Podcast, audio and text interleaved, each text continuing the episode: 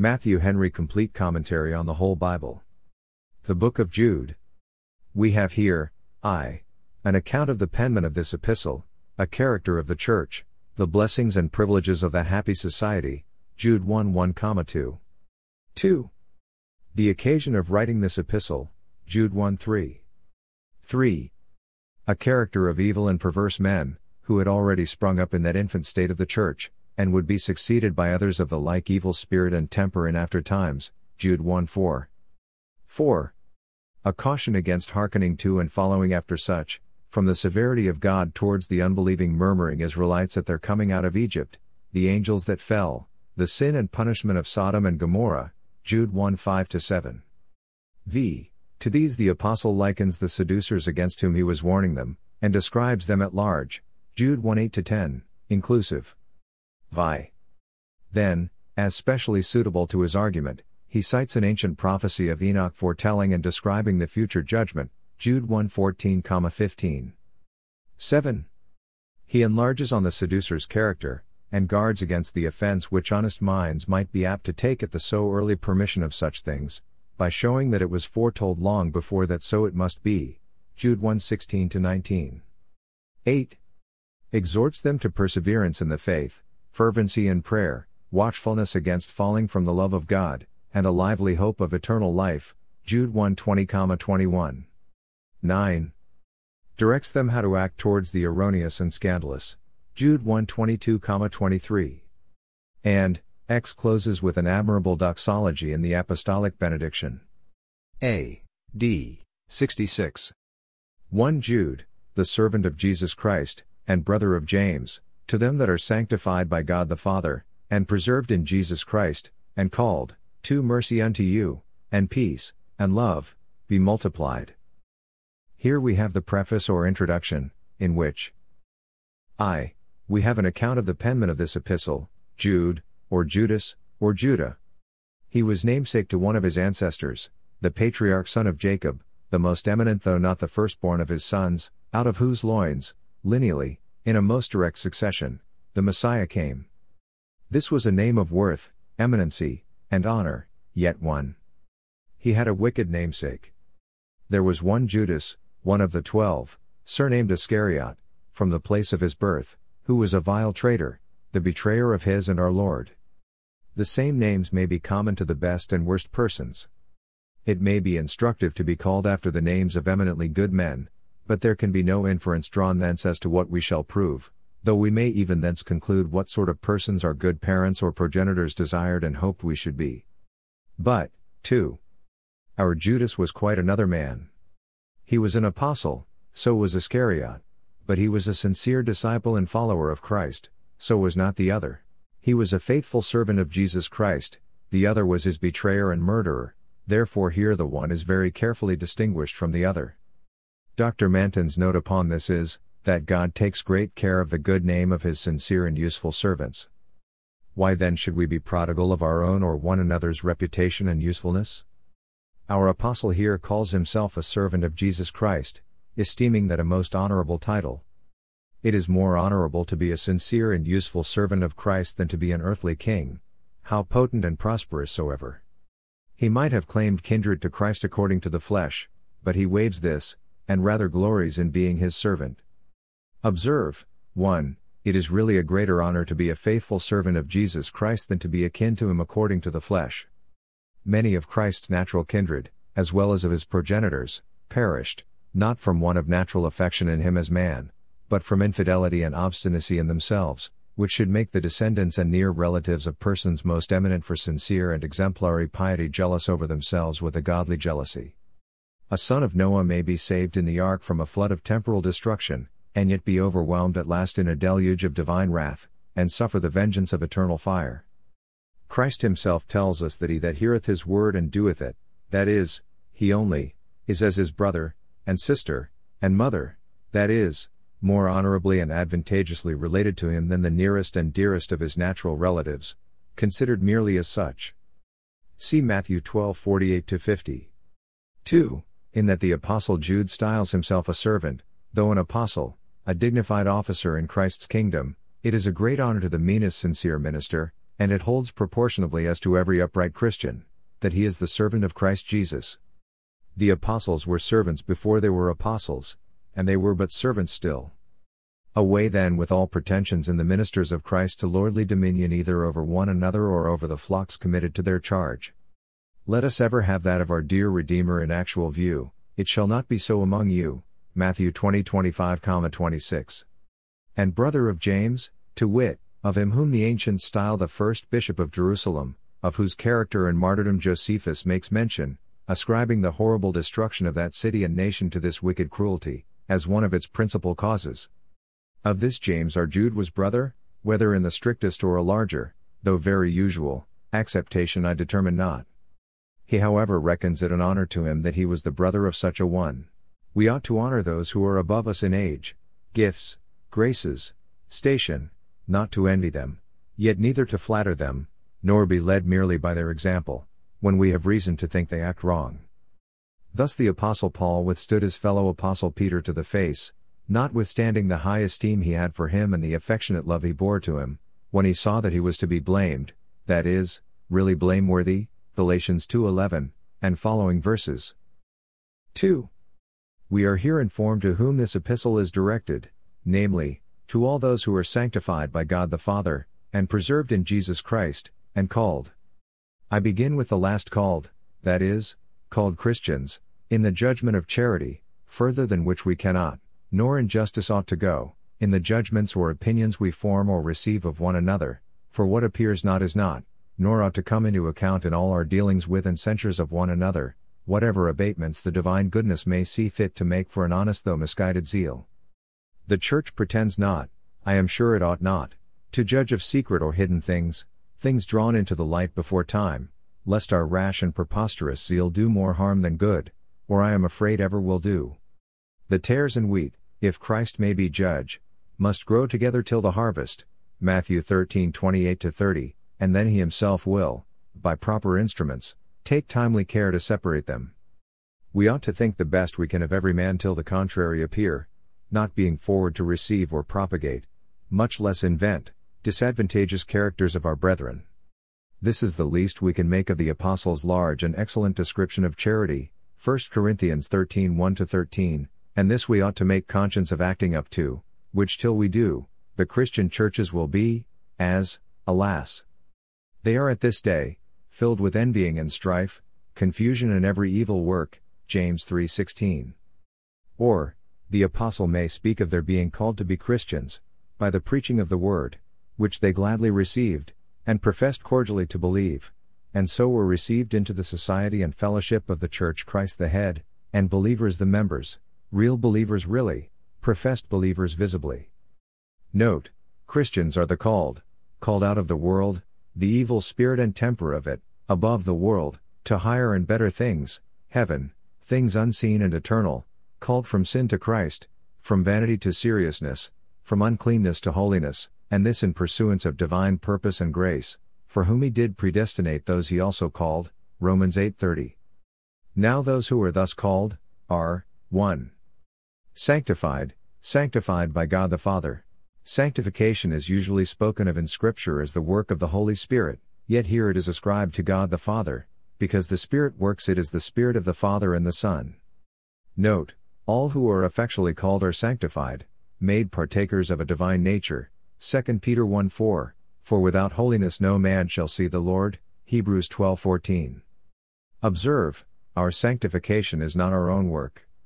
If any are sanctified, they are so by God the Father, not excluding Son or Spirit, for they are one, one God. Our corruption and pollution are of ourselves, but our sanctification and renovation are of God and His grace, and therefore if we perish in our iniquity we must bear the blame, but if we be sanctified and glorified, all the honor and glory must be ascribed to God, and to Him alone.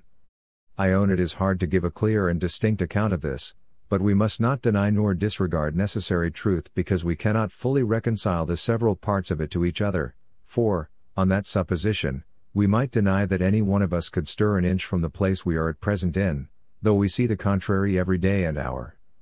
2. The called and sanctified are preserved in Christ Jesus. As it is God who begins the work of grace in the souls of men, so it is He who carries it on, and perfects it. Where he begins, he will perfect, though we are fickle, he is constant. He will not forsake the work of his own hands. Psalms 138 8. Let us not therefore trust in ourselves, nor in our stock of grace already received, but in him, and in him alone, still endeavoring, by all proper and appointed means, to keep ourselves, as ever we would hope he should keep us. Note 1. Believers are preserved from the gates of hell, and to the glory of heaven. 2. All who are preserved are preserved in Jesus Christ, in him as their citadel and stronghold, no longer than they abide in him, and solely by virtue of their union with him. 3. We have the apostolical benediction Mercy to you, Enc. From the mercy, peace, and love of God, all our comfort flows, all our real enjoyment in this life, all our hope of a better. 1. The mercy of God is the spring and fountain of all the good we have or hope for, mercy not only to the miserable, but to the guilty. 2. Next to mercy is peace, which we have from the sense of having obtained mercy. We can have no true and lasting peace but what flows from our reconciliation with God by Jesus Christ. 3. As from mercy springs peace, so from peace springs love, His love to us, our love to Him, and our brotherly love, forgotten, wretchedly neglected, grace, to one another. These the Apostle prays may be multiplied, that Christians may not be content with scraps and narrow scantlings of them, but that souls and societies may be full of them. Note, God is ready to supply us with all grace, and a fullness in each grace. If we are straitened, we are not straitened in Him, but in ourselves. The Common Salvation, Monuments of Judgment. A. D. 66. 3 Beloved, when I gave all diligence to write unto you of the common salvation, it was needful for me to write unto you, and exhort you that ye should earnestly contend for the faith which was once delivered unto the saints. 4 For there are certain men crept in unawares, who were before of old ordained to this condemnation, ungodly men, turning the grace of our God into lasciviousness, and denying the only Lord God, and our Lord Jesus Christ. 5 I will therefore put you in remembrance, though ye once knew this, how that the Lord, having saved the people out of the land of Egypt, afterward destroyed them that believed not. 6 And the angels which kept not their first estate, but left their own habitation, he hath reserved in everlasting chains under darkness unto the judgment of the great day. 7 Even as Sodom and Gomorrah, and the cities about them in like manner, giving themselves over to fornication, and going after strange flesh, are set forth for an example, suffering the vengeance of eternal fire. We have here, I, the design of the Apostle in writing this epistle to the lately converted Jews and Gentiles, namely, to establish them in the Christian faith, and a practice and conversation truly consonant and conformable thereunto, and in an open and bold profession thereof, especially in times of notorious opposition, whether by artful seduction or violent and inhuman persecution. But then we must see to it very carefully that it be really the Christian faith that we believe, profess, propagate, and contend for, not the discriminating badges of this or the other party, not anything of later date than the inspired writings of the holy evangelists and apostles. Here observe 1. The gospel salvation is a common salvation, that is, in a most sincere offer and tender of it to all mankind to whom the notice of it reaches, for so the commission runs. Mark 16:15, 16, Go you into all the world, and preach the gospel to every creature, and Surely God means as he speaks, he does not delude us with vain words, whatever men do, and therefore none are excluded from the benefit of these gracious offers and invitations, but those who obstinately, impenitently, finally exclude themselves. Whoever will may come and drink of the water of life freely. Revelation 22:17. The application of it is made to all believers, and only to such, it is made to the weak as well as to the strong. Let none discourage themselves on the account of hidden decrees which they can know little of, and with which they have nothing to do. God's decrees are dark, His covenants are plain.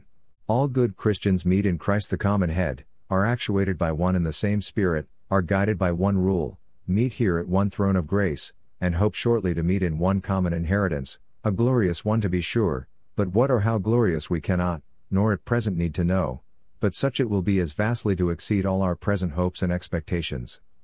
2. This common salvation is the subject matter of the faith of all the saints.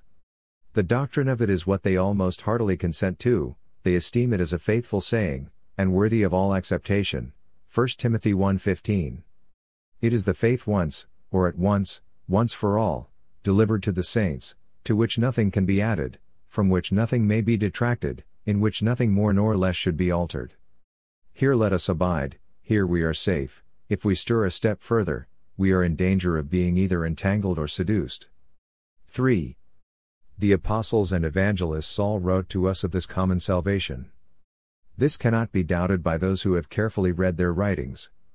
It is strange that any should think they wrote chiefly to maintain particular schemes and opinions, especially such as they never did nor could think of. It is enough that they have fully declared to us, by inspiration of the Holy Ghost, all that is necessary for every one to believe and do, in order to obtain a personal interest in the common salvation. 4. Those who preach or write of the common salvation should give all diligence to do it well, they should not allow themselves to offer to God or His people that which costs them nothing, or next to nothing, little or no pains or thought. 2 Samuel 24 24. This were to treat God irreverently, and man unjustly. The Apostle, though inspired, gave all diligence to write of the common salvation. What then will become of those who, though uninspired, give no diligence, or next to none, but say to the people, even in the name of God, Keep quid in venerate whatever comes next, who, so that they use scripture words, care not how they interpret or apply them. Those who speak of sacred things ought always to speak of them with the greatest reverence, care, and diligence. 5. Those who have received the doctrine of this common salvation must contend earnestly for it. Earnestly, not furiously. Those who strive for the Christian faith, or in the Christian course, must strive lawfully, or they lose their labor, and run great hazard of losing their crown. 2 Timothy 2 5. The wrath of man worketh not the righteousness of God. James 1:20. Lying for the truth is bad, and scolding for it is not much better. Observe, those who have received the truth must contend for it. But how? As the apostles did, by suffering patiently and courageously for it not by making others suffer if they will not presently embrace every notion that we are pleased, proved or unproved, to call faith, or fundamental. We must not suffer ourselves to be robbed of any essential article of Christian faith, by the cunning craftiness or specious plausible pretenses of any who lie in wait to deceive. Ephesians 4:14. The apostle Paul tells us he preached the gospel, mind it was the gospel, with much contention.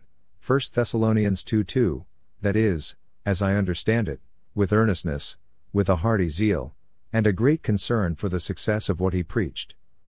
But, if we will understand contention in the common acceptation of the word, we must impartially consider with whom the apostle contended, and how, the enlarging on which would not be proper for this place. 2. The occasion the apostle had to write to this purport. As evil manners give rise to good laws, so dangerous errors often give just occasion to the proper defense of important truths. Here observe 1. Ungodly men are the great enemies of the faith of Christ and the peace of the Church. Those who deny or corrupt the one, and disturb the other, are here expressly styled ungodly men. We might have truth with peace, a most desirable thing, were there none, ministers or private Christians, in our particular churches and congregations, but truly godly men, a blessing scarcely to be looked or hoped for on this side heaven. Ungodly men raise scruples, merely to advance and promote their own selfish, ambitious, and covetous ends. This has been the plague of the Church in all past ages, and I am afraid no age is, or will be, wholly free from such men and such practices as long as time shall last. Observe, nothing cuts us off from the Church but that which cuts us off from Christ, namely, reigning infidelity and ungodliness. We must abhor the thought of branding particular parties or persons with this character, especially of doing it without the least proof, or, as it too often happens, the least shadow of it. Those are ungodly men who live without God in the world, who have no regard to God and conscience. Those are to be dreaded and consequently to be avoided, not only who are wicked by sins of commission, but also who are ungodly by sins of omission, who, for example, restrain prayer before God, who dare not reprove a rich man, when it is the duty of their place so to do, for fear of losing his favor and the advantage they promise themselves therefrom, who do the work of the Lord negligently, and 2. Those are the worst of ungodly men who turn the grace of God into lasciviousness, who take encouragement to sin more boldly because the grace of God has abounded, and still abounds, so wonderfully, who are hardened in their impieties by the extent and fullness of gospel grace, the design of which is to reduce men from sin, and bring them unto God. Thus therefore to wax one and under so great grace, and turn it into an occasion of working all uncleanness with greediness, and hardening ourselves in such a course by that very grace which is the last and most forcible means to reclaim us from it, is to render ourselves the vilest, the worst, and most hopeless of sinners. 3. Those who turn the grace of God into lasciviousness do in effect deny the Lord God, and our Lord Jesus Christ. Read. Post.